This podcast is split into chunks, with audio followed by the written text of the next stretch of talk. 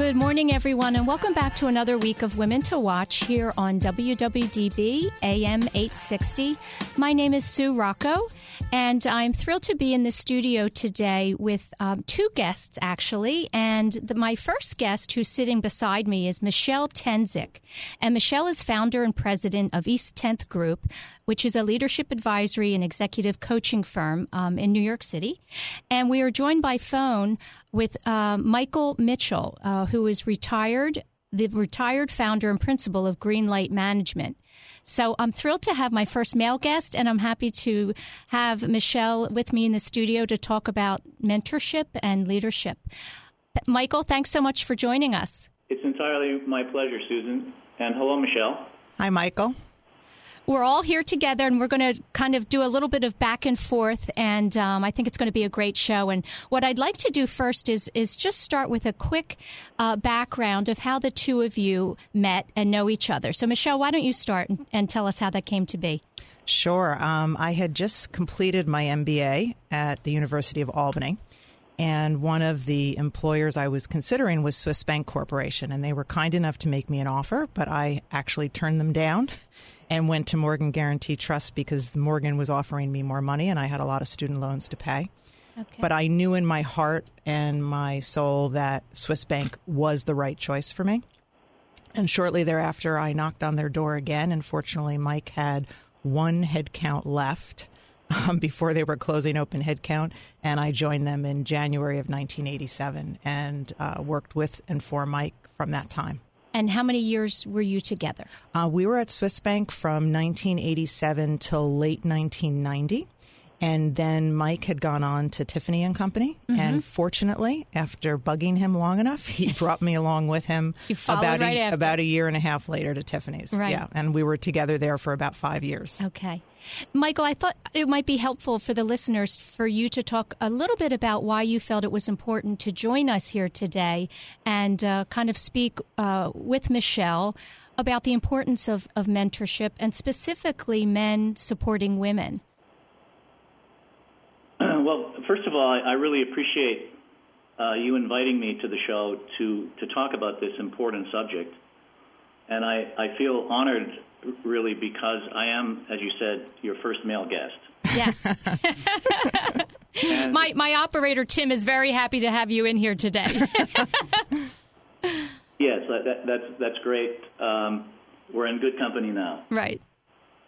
The, idea here for me is one that I've really been working with my whole life. And along the way, and I, I think it was probably the advent of the birth of my daughter, I really began to focus uh, my energy on the importance of the male relationship with women, particularly as it pertains to uh, mentorship, uh, self esteem development, and so on. But it came as a result of my uh, passion for, for mentoring from the beginning, which started in my life at a very young age of nine uh, when I met my first mentor. And I've been very fortunate to have several in my life. And really, what we're talking about is the cycle of mentorship. You know, we we receive from them and we give to others, and then hopefully those others give to others, and the cycle continues. Right.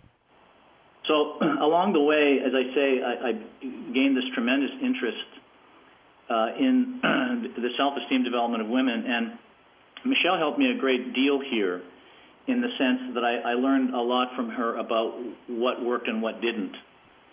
And I found along the way that when I thought, and I think most men think that they're doing a great job in, in mentoring and developing women, but in fact, we really aren't. And the reason, I think, is that we're not really understanding the internal mechanisms, the, the internal development um, of women, personally, professionally, and spiritually. So, the most important thing that I learned, and this became related to the birth of my daughter, I really was motivated to learn to be better at it. I realized, most importantly, that I was a terrible listener. And I found that in coaching and mentoring anyone, but particularly women, there's three things that are of utmost importance listening, engaging, and supporting. listening and, not trying to solve anything, but just simply listening. Mm-hmm. Engaging means simply, I trust you, I love you, I have your back. And supporting means exactly that supporting their reactions, their actions, their results, her real results, her actions, and really not directing anything. Just being there and supporting as we go along. And so that I mean that's a, a, a brief synopsis. I have really made this, I suppose, one of my um, important callings in life after I retired uh, January of 11 to really focus on developing as many women in the world as I can uh, to open their hearts, to open their their worlds, because we need this. And I, my mission these days is save a heart, save a life. And I have a number of, of, what, what I call, you know, great people in my life right now, who I'm working with, from business owners to to college students, et cetera, and really working hard at this. So I'm open to any any questions you have, and I appreciate so much the opportunity to, to talk through this important subject. You know, it really is important, Michael. And I, I know that you shared with me that um, growing up, there were two uh, very important people in your life, and, and that was your mother and your grandmother. And I would imagine that had a huge influence on you and why you feel such um, a strong need to advocate for women. Those were your, your role models. They were, and I want to add one word to that, Susan, which is these were very strong women. These were, were women that um, had both uh, great happiness in life and great tragedy in life. But every day, you know, my mother would say to me, you know, Michael, tomorrow the sun will shine. They were strong. They were they were always focused on a positive agenda, always moving forward. And I think it's those characteristics and qualities that I see and want to see in my women friends and colleagues today. Mm-hmm. Resiliency. Let's get hung up in what in, in, what's going on. Let's always move forward. Yes. In, in, in, a, in a positive way. The other person I want to mention, uh, because it's it's quite important to my work today. Uh, when I was nine, and, and I hope th- that you find the story interesting. If not, please please redirect me. But at the age of nine, we were, my mother and I were having obviously financial problems, and um, a dear man named Angus Murray, who was the pharmacist, the local corner pharmacist. At the age of nine, he asked me if I wanted to be a delivery boy. And from there, he uh, put a mop in my hand and said, Come on inside. And from there, he put a tie on me and put me behind the counter. And from there, he had me running the business and closing. And he, he was a quiet, gentle man who was my first real mentor. He was the type of man who quietly paid for college education for people. And he would do things, he would talk to the bank manager on my behalf, he would talk to the grocery store on my behalf. You know, you go in as a kid to get groceries for dinner and you're told by the owner, I'm sorry, Michael, we can't do this anymore because you haven't paid your bill then all of a sudden I go back and it's it's okay. So he was helping us in that way. Mm-hmm. He was a great person, a great man, and he's someone that I, in my own life today, I try to do the same thing for others, and it's hugely rewarding and satisfying. You so I have that as a young person. I have two incredibly beautiful, strong women in my life, and and a wonderful, generous man uh, living from his heart that no one would ever know. So these were, were individuals that really shaped me very strongly. Right. And, and I will say that uh, there's nothing more powerful for people than to have someone who believes in them. This is correct. Yes. Um, Michelle, I wonder if you could speak um, for a few minutes about what are some of the very specific things that Michael did for you and said to you that's contributed to your success? Happy to. um, this is just, it is, as Michael said, this is just such an honor for both of us to be here together. Um, sort of, it's, uh, I think, both of our life work to really empower women and continue to see their success in every walk of life. Um, you know, when I think back to those early days when I started to work uh, for Mike, you know, what really stood out to me uh, is his ability, one, to, in human resources, because that was my field of choice, was really to direct me and uh, provide a lot of freedom in terms of how I could be in that field. Um, but two, he made it a lot of fun. Um, we had a fun department. We had a lot of we had fun going out after work, and he really taught me to not sweat the small stuff. And it was really always about the bigger picture. So, and there was always a goal. There was a goal in the in the future somewhere that we were going after. So that as long as we were pointed towards that goal, that some of the things that were happening around us, you know, to sort of let it roll off our back. The other thing that I would say he really instilled in me was, um, and I and I haven't come up with a better word yet for this, but is to really be a rebel. Um, Michael had a way of uh, challenging um, some of the authority around us and some of the structure. And yet he did it because he had such a passion and belief in what we were trying to achieve. And this was particularly at Swiss Bank and even thereafter at Tiffany and Company.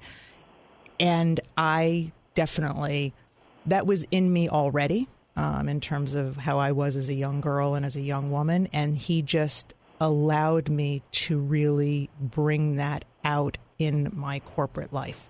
And I have carried that with me ever since. And I would say that most employers um, that I've worked for since would describe me as definitely someone who is a little bit edgy and definitely pushed the boundaries as often as possible.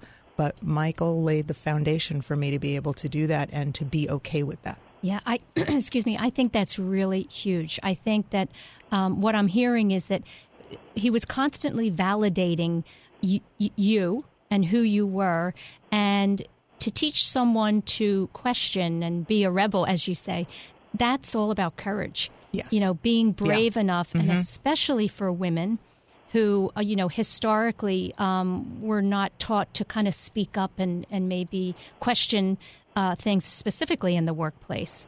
I think that was wonderful for for uh, Michael for you to do that for Michelle. And the other thing that I think really stood out to me is. Um, you know, we can come across leaders in our careers and in our life that can be threatened by another um, individual that has talent. Um, I never found Michael to be threatened by that. In fact, he wanted to expose and position not only myself, but others in the department in the best light possible. And he looked to complement his own skill set. Because uh, I was in front of the president of Swiss Bank within a number of months. And similarly at Tiffany's, I had just great exposure to very senior executive management. And there was never a, you know, you, you can't be in front of these folks and you can't be speaking up um, because I'm the head of the department. There just wasn't that tension. No ego. And there really wasn't. Um, and one of the things I remember him saying to all of us in the department was, you know, how my department runs is you leave your ego at the door. And if you can't do that, then this department isn't the department for you. Mm-hmm. And that's something that I've heard myself say mm-hmm. over the years to people who've worked for me or departments that I've run is you got to leave your ego at the door and we're all in this together. Right. And that was something that absolutely was instilled early with him and has held true ever since. Oh, I would say that Michael was somewhat ahead of his time because I think there's a lot of talk today yes. about collaboration and people working together and not having this tiered, um, you know, uh, group where, where someone's in charge and is going to basically, you know, tell everyone else how to do things. So Michael, I commend you for that. I really do feel that, you know, speaking to your employees with that openness of, of listening and knowing that they have something to contribute um, is really um, a great trait. Well, thank you. Thank you so much. And thank you, Michelle. Uh, a, a, couple of, of, words that I heard, and I'd, I'd like to bring some clarity around. Uh, from the, the mentor's point of view or from the leader's point of view, I think it is so important uh, for us, men and women, when we are in the charge of others, to be unconditional, regardless. And that state of being unconditional creates what you described, Susan, as validating people's actions. And it's so important for us to validate ourselves, not to be validated by someone else, but rather to have this sense of complete unconditional support and love and trust and faith that what we're going to do is going to produce a great outcome, even if it's a mistake or a problem. Because we need to learn our edges, our boundaries. We need to go over lines. We need to set an environment at home, in the workplace, wherever, where failure is a part of our success formula. Trying, taking risks, this is all very, very powerful stuff. And if we live in fear, we'll never get to where we want to get to. But the simplicity of it, and it's something that I have been lucky enough in each of my mentors, they have been unconditional. And I think it's a, it's a beautiful word, it's a wonderful word for us to keep with us every day in dealing with others, regardless of, of role or responsibility. The other point I want to say is, and Michelle exemplifies this tremendously, I want to make sure that we shine light on what I call we're all 100% responsible. It isn't enough for women to come across a great leader, a great mentor, be it male or female, but women must also take responsibility for who they are, responsibility to break the patterns and the cycles that they've been brought up with, to really keep growing forward and getting out of the box, to be able to connect really positively and properly with if they're lucky enough in life to come across and find a great mentor, they also need to take responsibility for the baggage they bring to that point of where they are in their life. And look inwardly, which is a huge element of building self esteem, to stop moving the furniture around. Look inside, love and accept, you know, who they are. Don't judge anything. Just be in the moment and move forward and be the best you can be. So there's a responsibility on both sides. I just wanted to highlight that for you. Yeah, no, I think that's really important, um, especially today, because there seems to be a constant um, or a lot of pressure on all of us today um, to be perfect. You know, just there's such a barrage of information about how to be successful, be healthy, um, you know, be the best version of yourself that you can be. Sometimes I think that that's pressure. And, and what you just spoke about is a reminder that we are all humans and we do make mistakes. Michelle, yeah. I wonder if you could speak to that for a few minutes. Yeah, what that really brings to mind for me is, and I'm really glad uh, Michael brought this up, is you know, when I think about how I grew up, um, I grew up with a mom who was French. She came to the States in, uh, when she was 26. I was adopted. Um, she married my father a couple years later, and they adopted me in 1963. Uh, you know what really I, I, w- I was very much raised to take responsibility for myself i think i'm also just wired that way that's my genetics also um, and i was quite successful as, as a young girl in a lot of the things that i did um, but I also had a very demanding father and mother, um, both who had very high expectations for me and always set the bar high. And that contributed to what I think I was naturally a perfectionist and went after that. Um, and that contributed to it. And you know, as I got into my work life and I was going down that same path of really seeking always to be the best in terms of whatever I did, I ended up paying a very dear price. And um, I became very ill with depression. Um, I suffer from deep clinical depression. And that started when Michael and I worked together at Tiffany's, and I did get some treatment at that time for it. I was hospitalized for it, but it still was a long path for me. It still took me another good eight to 10 years before I really was able to look inward to myself as opposed to outward um, about how things around me were affecting me as opposed to looking inside myself to see what could I focus on and work on. And certainly, depression was not my fault, and, and it's never anyone's fault to have an, a mental illness, but certainly to take the responsibility to hopefully be able to get well from it right. very much rested inside me. Right. Uh, I'd like to follow up with uh, that a little bit more. We're going to take a quick break. Uh, Michael will be back in just a moment.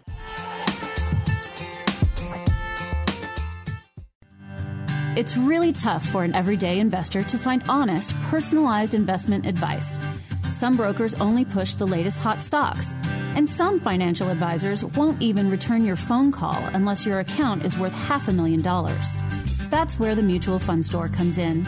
It's where you talk with your local advisor, someone you can meet with face to face, not somebody wearing a headset a thousand miles away. And your mutual fund store advisor will work with you to design an investment plan to help you get where you want to be. From day one, our advisors track your funds to make sure they're still right for you. Not everyone in the investment business can say that. The client comes first at the mutual fund store with custom investment plans to fit your goals, not ours. To learn more, visit mutualfundstore.com or call the Mutual Fund Store now in East Norriton and Cherry Hill, 877 239 8330. That's 877 239 8330. The Women's Professional Network of Villanova University sponsors and supports programming for all Villanova women in order to encourage professional growth and development. The purpose is to connect women from all five colleges to educate and ignite change. They are thrilled to have this organization to foster creative collaboration with women across all industries. For more information or to offer ideas and suggestions, please contact them at WPN at villanova.edu or visit their website at villanova.edu slash WPN. Go Nova! Are you looking for assistance with your IT demands? Would you like to know that the people you hire have your best interest at heart? InSource is one of the region's most distinguished and fastest growing technology firms in the Philadelphia area. Their only concern is to deliver your business long term success to avoid reacting to daily crisis. Recognized as a top employer of IT consultants, they thrive on helping their clients exceed expectations. InSource delivers reliable and effective solutions to the technology needs of both small and large businesses as well as nonprofits and does so with the goals of your business in mind. With over a decade of recognized success, InSource provides its clients with both IT staffing needs as well as putting highly qualified project teams together.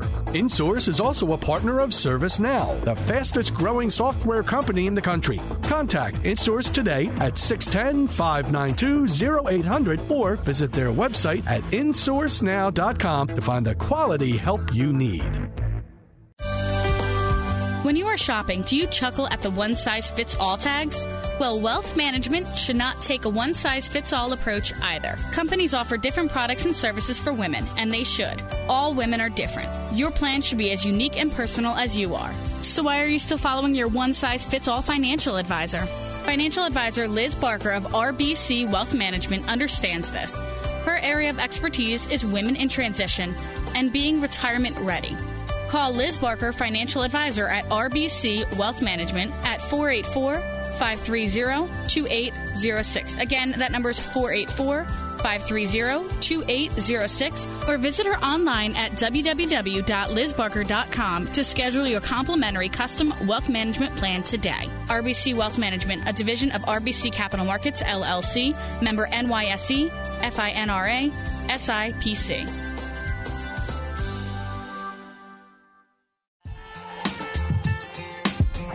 Welcome back, everyone, here at Women to Watch at WWDB AM 860. I'm in the studio today, joined with two wonderful guests Michelle Tenzyk, who's driven down from New York City to be with us, and Michael Mitchell, who's on the phone with us. And right before the break, uh, Michelle was sharing with us one of the biggest challenges she has had to face throughout her life, and and that um, began when she was working with Michael, and it was an issue of uh, depression, and. Um, finish talking about you know how that had an effect on you and and in what ways Michael helped you with that. Sure. Um, you know, when I remember back, and it started in 1994, um, the the help that Michael gave me was first giving me permission to get help um, for it, which was uh, really critical, and allowing me the time off from work to do that. Also, there was you know when I got back to the workplace um, after a, a, a couple of hospitalizations, there really was some limitations on what I could do and what I couldn't do, and he needed to work with one of my doctors on making sure that we had the right plan to sustain me in the workplace and, and make it more comfortable for me. Um, because I just, um, the way that depression affected me is I was, I had memory problems. Um, I wasn't, uh, I, I, didn't have the stamina to work all day. Um, I had, you know, I could only do so many hours. Um, I was also very fragile. Um, it created a lot of self doubt for me. Um, I really questioned my abilities. And so all of those pieces needed to be supported, which is very hard to do in today's workplace. And even back then, it right. was very hard to do. Right. Um, and I, you know, I like to say that even today, and this is why it was so important for me to talk about it on this show, is I still very much believe that men and women, um, but I'd like to focus on women, really suffer from this, but suffer from it silently. Mm-hmm. Because I might look exactly as I look today when I show up with depression in the workplace, but yet I'm suffering internally very deeply.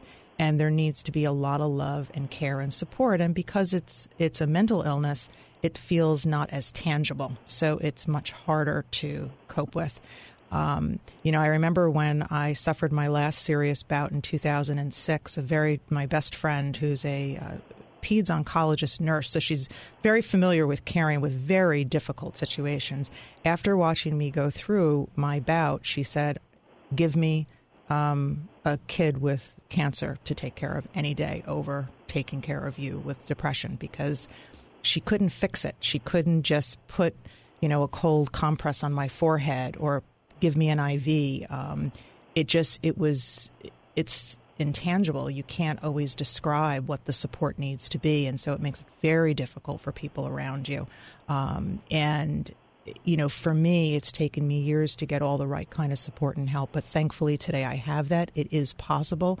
So I want to encourage anyone who's listening, men or women, to please speak up, speak up to your families, and do get help for it. Uh, I've managed to do still very well in my life, both personally and professionally, mm-hmm. with this illness. So it's very possible to live with it and still live a very full life. Right, and and I think it's important to you know that as a society, we talk more and more openly about it. You know, before the show, we we spoke about how you know all types of illnesses, um, specifically cancer, is is at the forefront of you know things that we're trying to find cures for.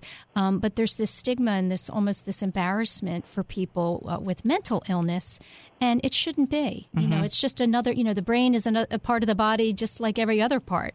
And I think you're right. I think that um, women in particular, um, statistically, they say suffer from more depression than men, and, and they should be allowed to speak openly about it because yeah. that'll lead to healing. Absolutely. Yeah. Yeah. Very Susan, much so. If I may, to pick up sure on an element of Michelle's story. Um, first of all, I've I've kind of lived through it, and just want to celebrate really um, where, where Michelle sits uh, in her life right now, it's it's quite a miraculous story. And yet, in my travels, I meet so many women who follow the same sort of pattern. This pattern of I have to be perfect, I have to do this, I have to do that. Whether they're single, married, married with children, it doesn't matter. There's these these patterns, and Michelle had the courage to break those patterns and to really address the underlying elements um, relating to self esteem and other factors. And what I say to women when I meet them, I say simply, please stop, breathe, love yourself, accept yourself.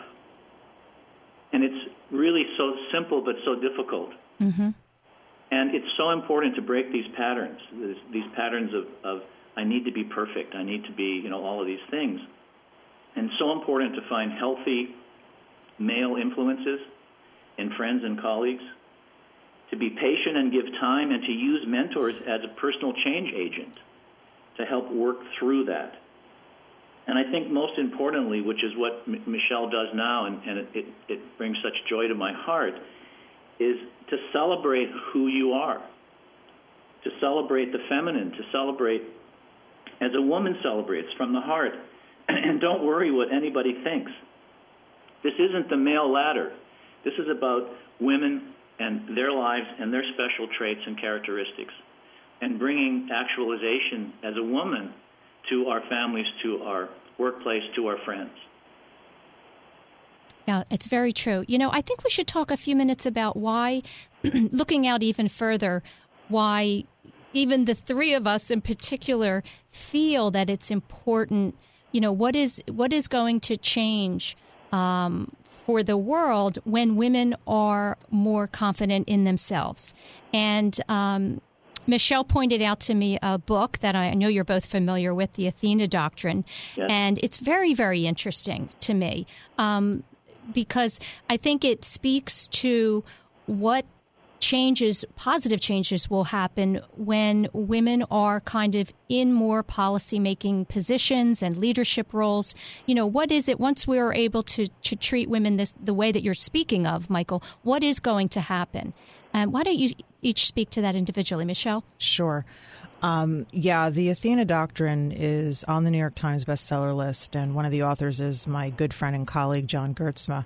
Um, and what it proposes is a modern leadership model. And it's steeped in deep research of 64,000 um, individuals across the world, and both male and female. And what it comes back with is telling us that it's the feminine traits that is being most craved and most visible now in the world, whether it be governments, small businesses, larger businesses, um, not for profits, um, NGOs, and so forth, that are really speaking volumes that that is the way people want to be led, regardless of gender.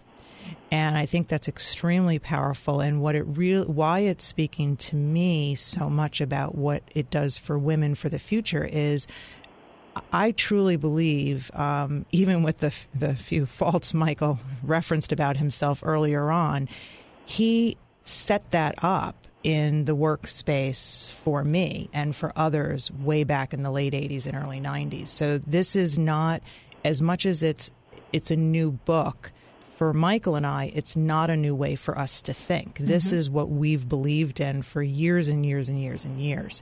And However, what I will say for myself is a book like the Athena Doctrine continues to give me permission to really be fully the woman that I am in all of the work that I do.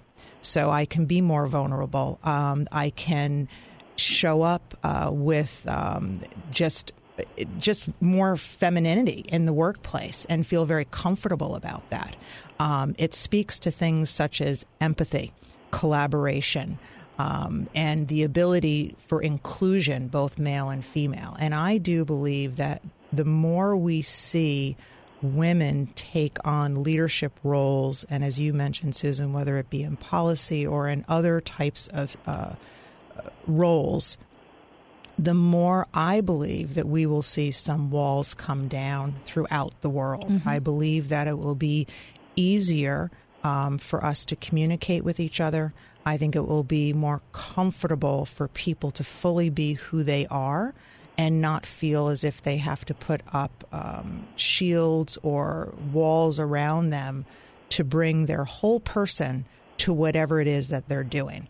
But they'll, they'll be freer and more comfortable. And I certainly am hopeful that in my lifetime I will see more of that. And I do believe it will come from women constantly taking on positions of power mm-hmm. and of strength um, right. throughout our world in many different ways. Right. And you know what I see happening if if that you know moves along in the in the direction we hope it will is that I think pro- what's been happening is problems aren't getting solved. You know, people get stuck because their, you know, their heads are batting together and there's com- competition and ego and all of that.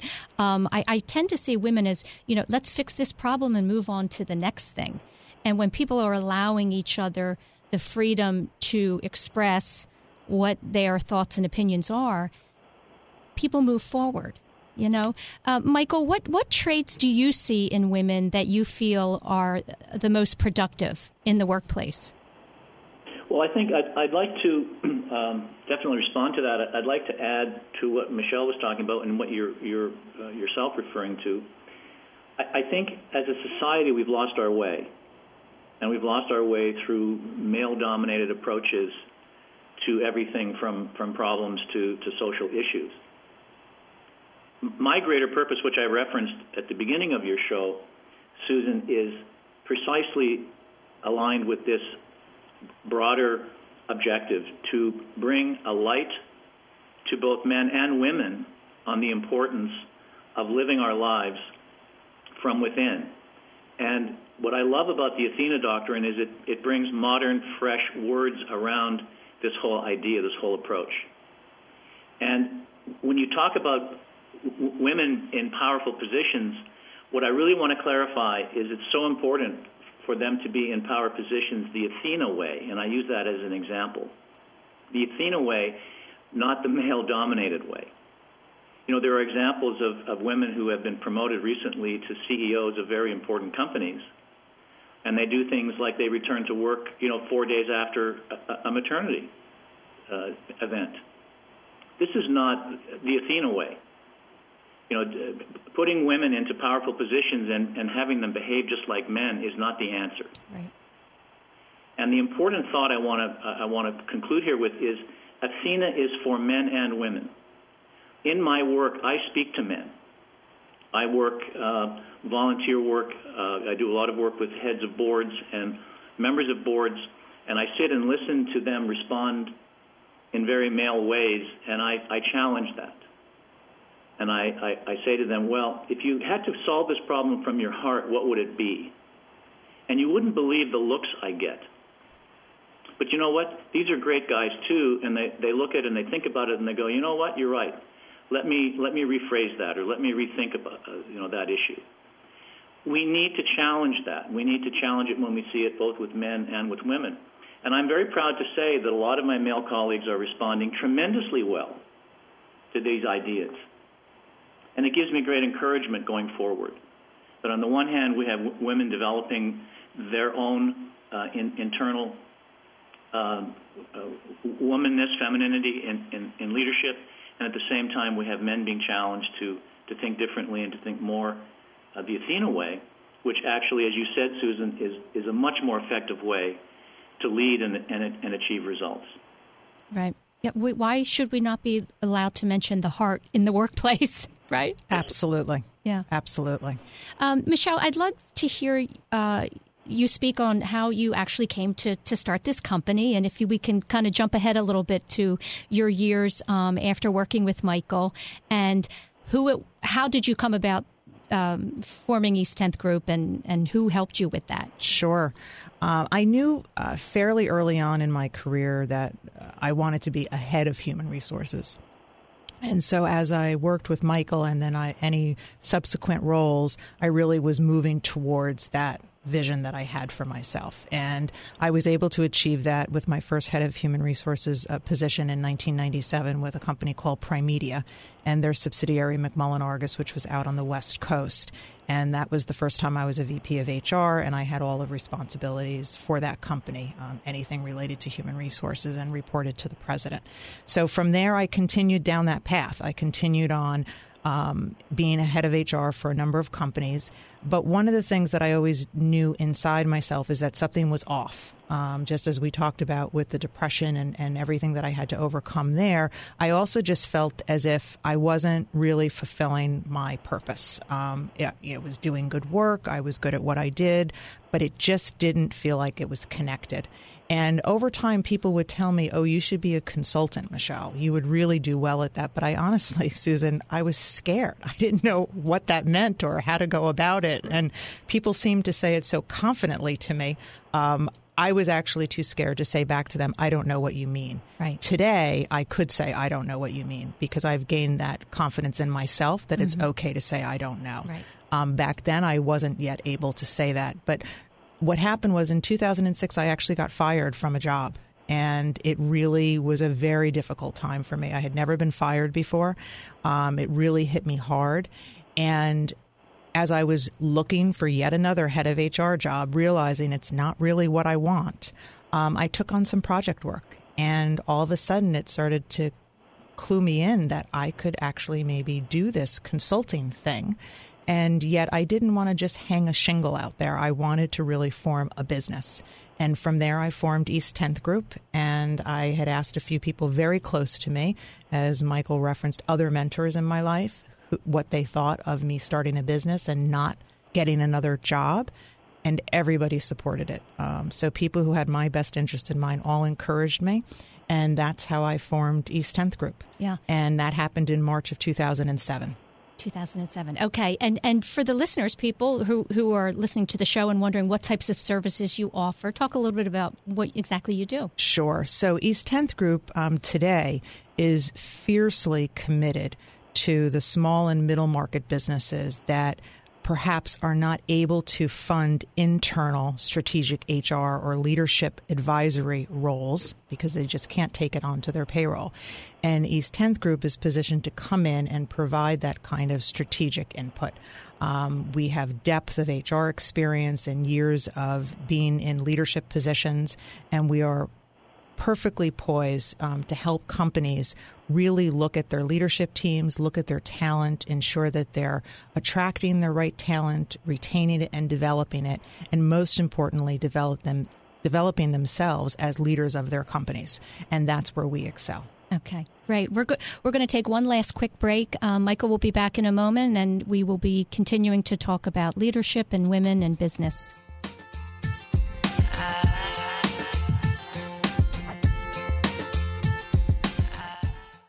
Women's Professional Network of Villanova University sponsors and supports programming for all Villanova women in order to encourage professional growth and development. The purpose is to connect women from all five colleges to educate and ignite change. They are thrilled to have this organization to foster creative collaboration with women across all industries. For more information or to offer ideas and suggestions, please contact them at wpn at villanova.edu or visit their website at villanova.edu slash WPN. Go Nova! Are you looking for assistance with your IT demands? Would you like to know that the people you hire have your best interest at heart? InSource is one of the region's most distinguished and fastest growing technology firms in the Philadelphia area. Their only concern is to deliver your business long term success to avoid reacting to daily crisis. Recognized as a top employer of IT consultants, they thrive on helping their clients exceed expectations. InSource delivers reliable and effective solutions to the technology needs of both small and large businesses as well as nonprofits and does so with the goals of your business in mind. With over a decade of recognized success, InSource provides its clients with both IT staffing needs as well as putting highly qualified project teams together. InSource is also a partner of ServiceNow, the fastest growing software company in the country. Contact InSource today at 610 592 0800 or visit their website at insourcenow.com to find the quality help you need. It's really tough for an everyday investor to find honest, personalized investment advice. Some brokers only push the latest hot stocks, and some financial advisors won't even return your phone call unless your account is worth half a million dollars. That's where the Mutual Fund Store comes in. It's where you talk with your local advisor, someone you can meet with face to face, not somebody wearing a headset a thousand miles away. And your mutual fund store advisor will work with you to design an investment plan to help you get where you want to be. From day one, our advisors track your funds to make sure they're still right for you. Not everyone in the investment business can say that. The client comes first at the mutual fund store with custom investment plans to fit your goals, not ours. To learn more, visit mutualfundstore.com or call the Mutual Fund Store now in East Norriton and Cherry Hill, 877 239 8330. That's 877 239 8330. When you are shopping, do you chuckle at the one size fits all tags? Well, wealth management should not take a one size fits all approach either. Companies offer different products and services for women, and they should. All women are different. Your plan should be as unique and personal as you are. So, why are you still following your one size fits all financial advisor? Financial advisor Liz Barker of RBC Wealth Management understands this. Her area of expertise is women in transition and being retirement ready. Call Liz Barker, financial advisor at RBC Wealth Management at 484 530 2806. Again, that number is 484 530 2806 or visit her online at www.lizbarker.com to schedule your complimentary custom wealth management plan today. RBC Wealth Management, a division of RBC Capital Markets, LLC, member NYSE, FINRA, SIPC.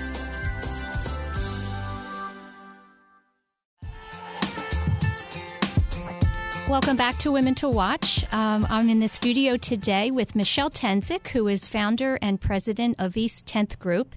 And we're also joined by Michael Mitchell, who is retired as the founder and principal of Greenlight Management. And Michael's joining us by phone.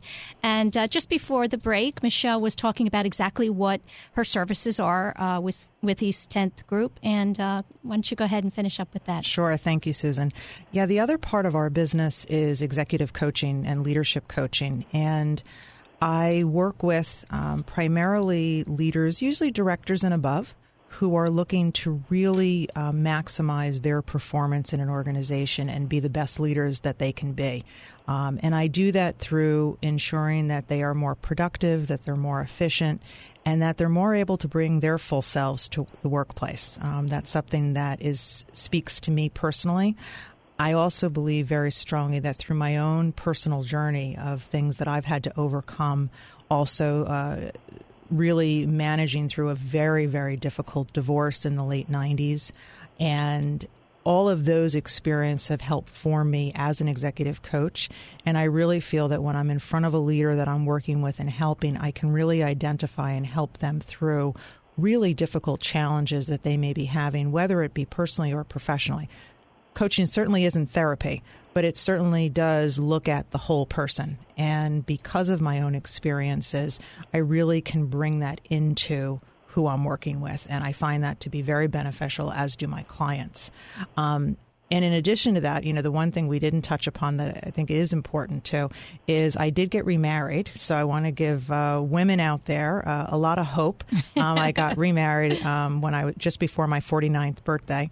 Uh, it took me a long time from that first marriage to this one, but I have to say I am thrilled that I waited as long as I did and found an absolutely amazing partner in my husband Joe, who also is extraordinarily supportive of women um, in total, and certainly of me and, and the work that I'm doing.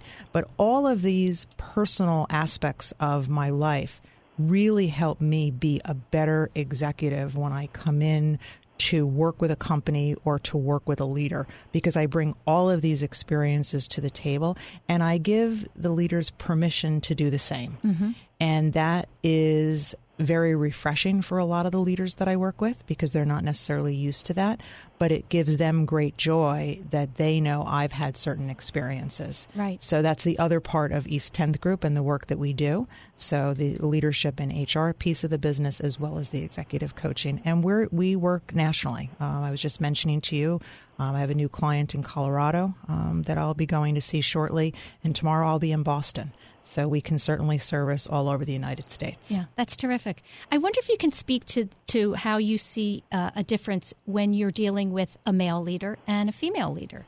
Yeah, that's that's that's interesting. You know, I was thinking about um, a particular client that I worked with um, over the last few years and a few of his direct reports, and his style is the traditional male style, the very direct, authoritative, authoritative style um, that I can see the impact that that's having across his organization and um, and I wouldn't say positively. Mm-hmm. Um, as talented as as a leader that he is, and he is very talented, you can feel the uh, discomfort of a lot of the folks um, being led by that kind of style that just isn't roomy uh, to allow for mistakes or allow for creative thinking and more innovation um, because people get tense with that kind of style.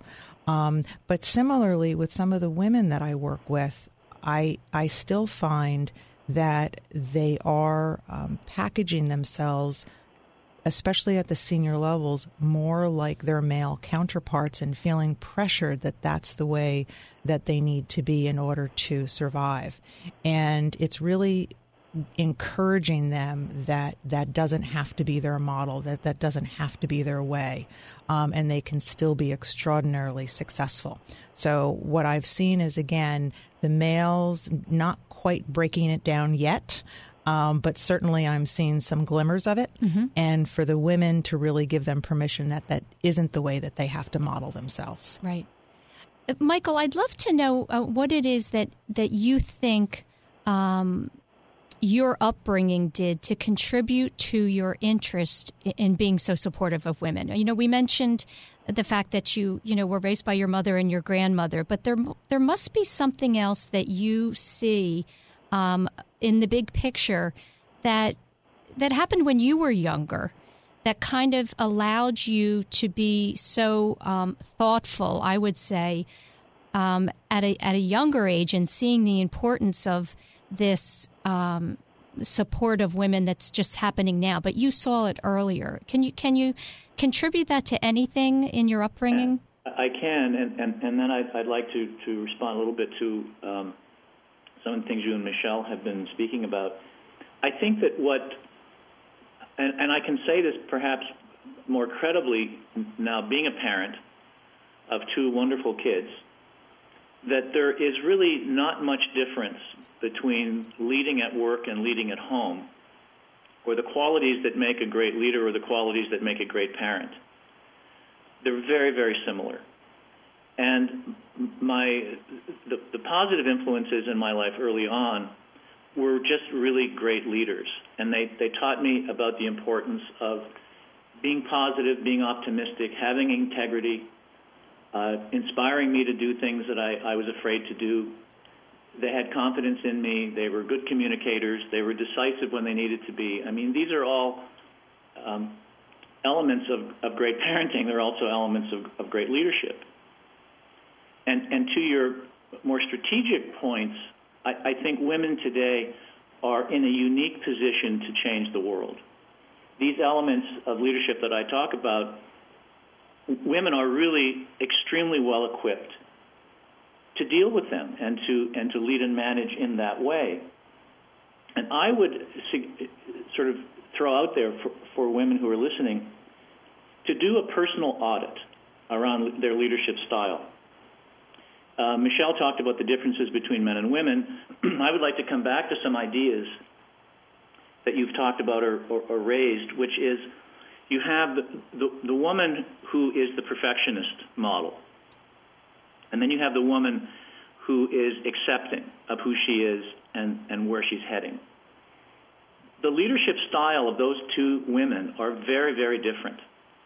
And I've had women who are the perfectionist uh, style try to try to lead me, and it's not very good.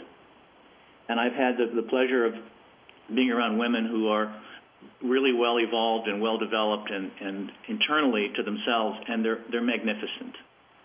They're magnificent leaders, like my mom was a magnificent leader. You know, it's all about being comfortable in your skin and leading from inside out.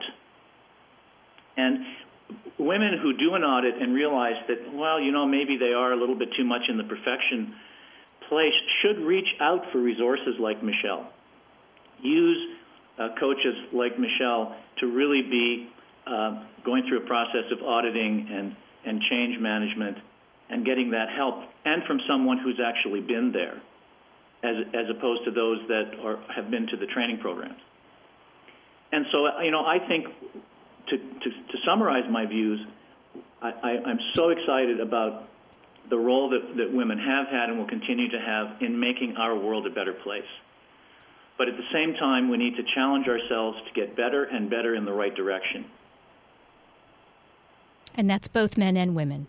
Yes. That's both men and women. Yes. Um, somebody who's been a, a, a, big influence in Michelle's life, um, she had mentioned to me, was Brene Brown.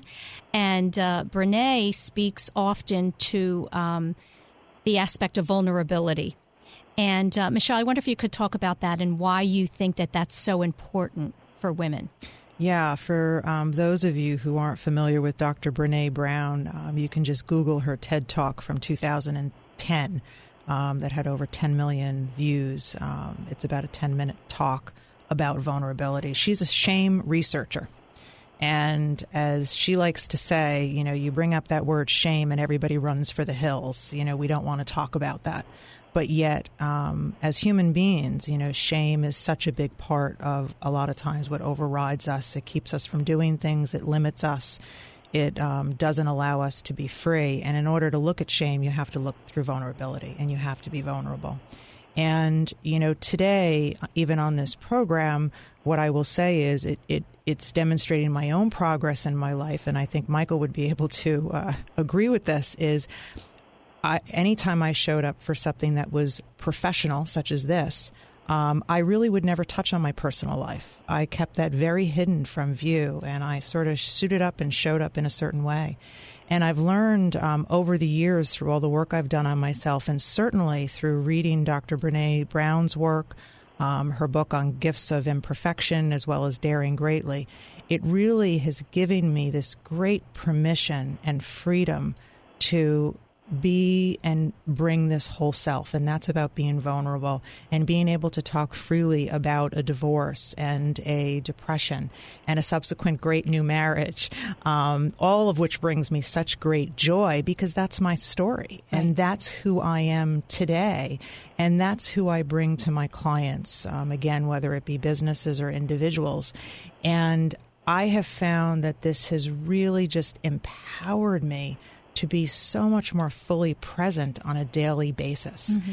And, you know, Michael mentioned very early on when he first started speaking um, the word spirituality, you know, and that's another one that we just, we, we don't hear about in uh, business or we don't want to talk about the heart and spirituality yet. All of these components to me is what now is about and the future is about. Um, the Athena doctrine speaks to this, Brene's work speaks to this, and it's everything that Michael and I have talked about today.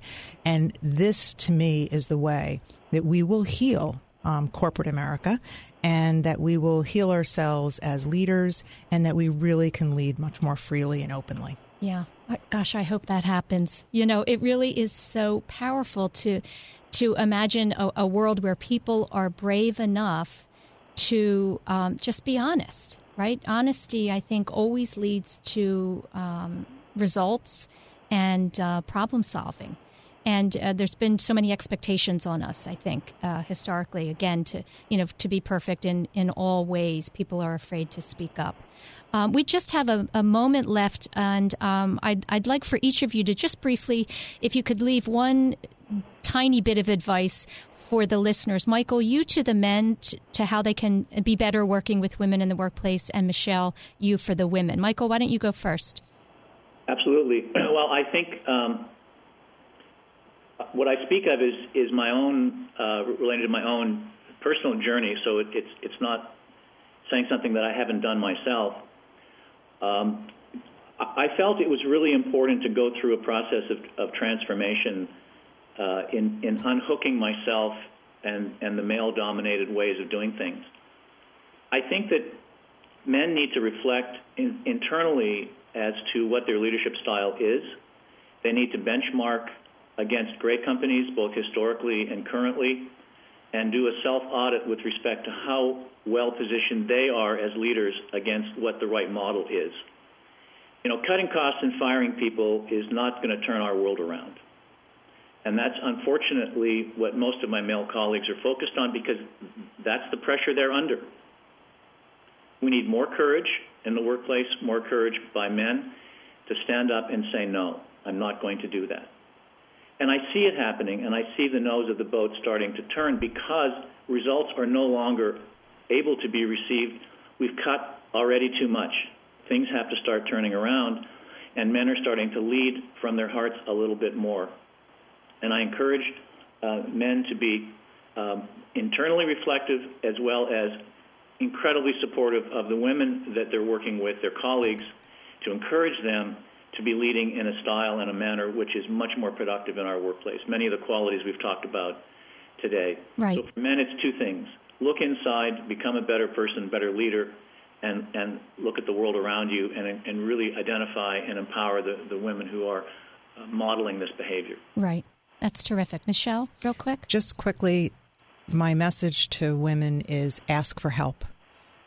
Ask for help. It's out there. Don't pretend. You whether you're looking for a coach or whether you're looking for a mentor, yeah. ask for help. It's available. Terrific. Listen, I, I'm so grateful to the two of you for joining me today. I think it was a great show with lots of great advice, and uh, I'm very appreciative. Thank you, Michael, and thank you, Michelle. It's been my pleasure. Thank you for having me on. Thank you, Susan. It's been a delight. Thank you.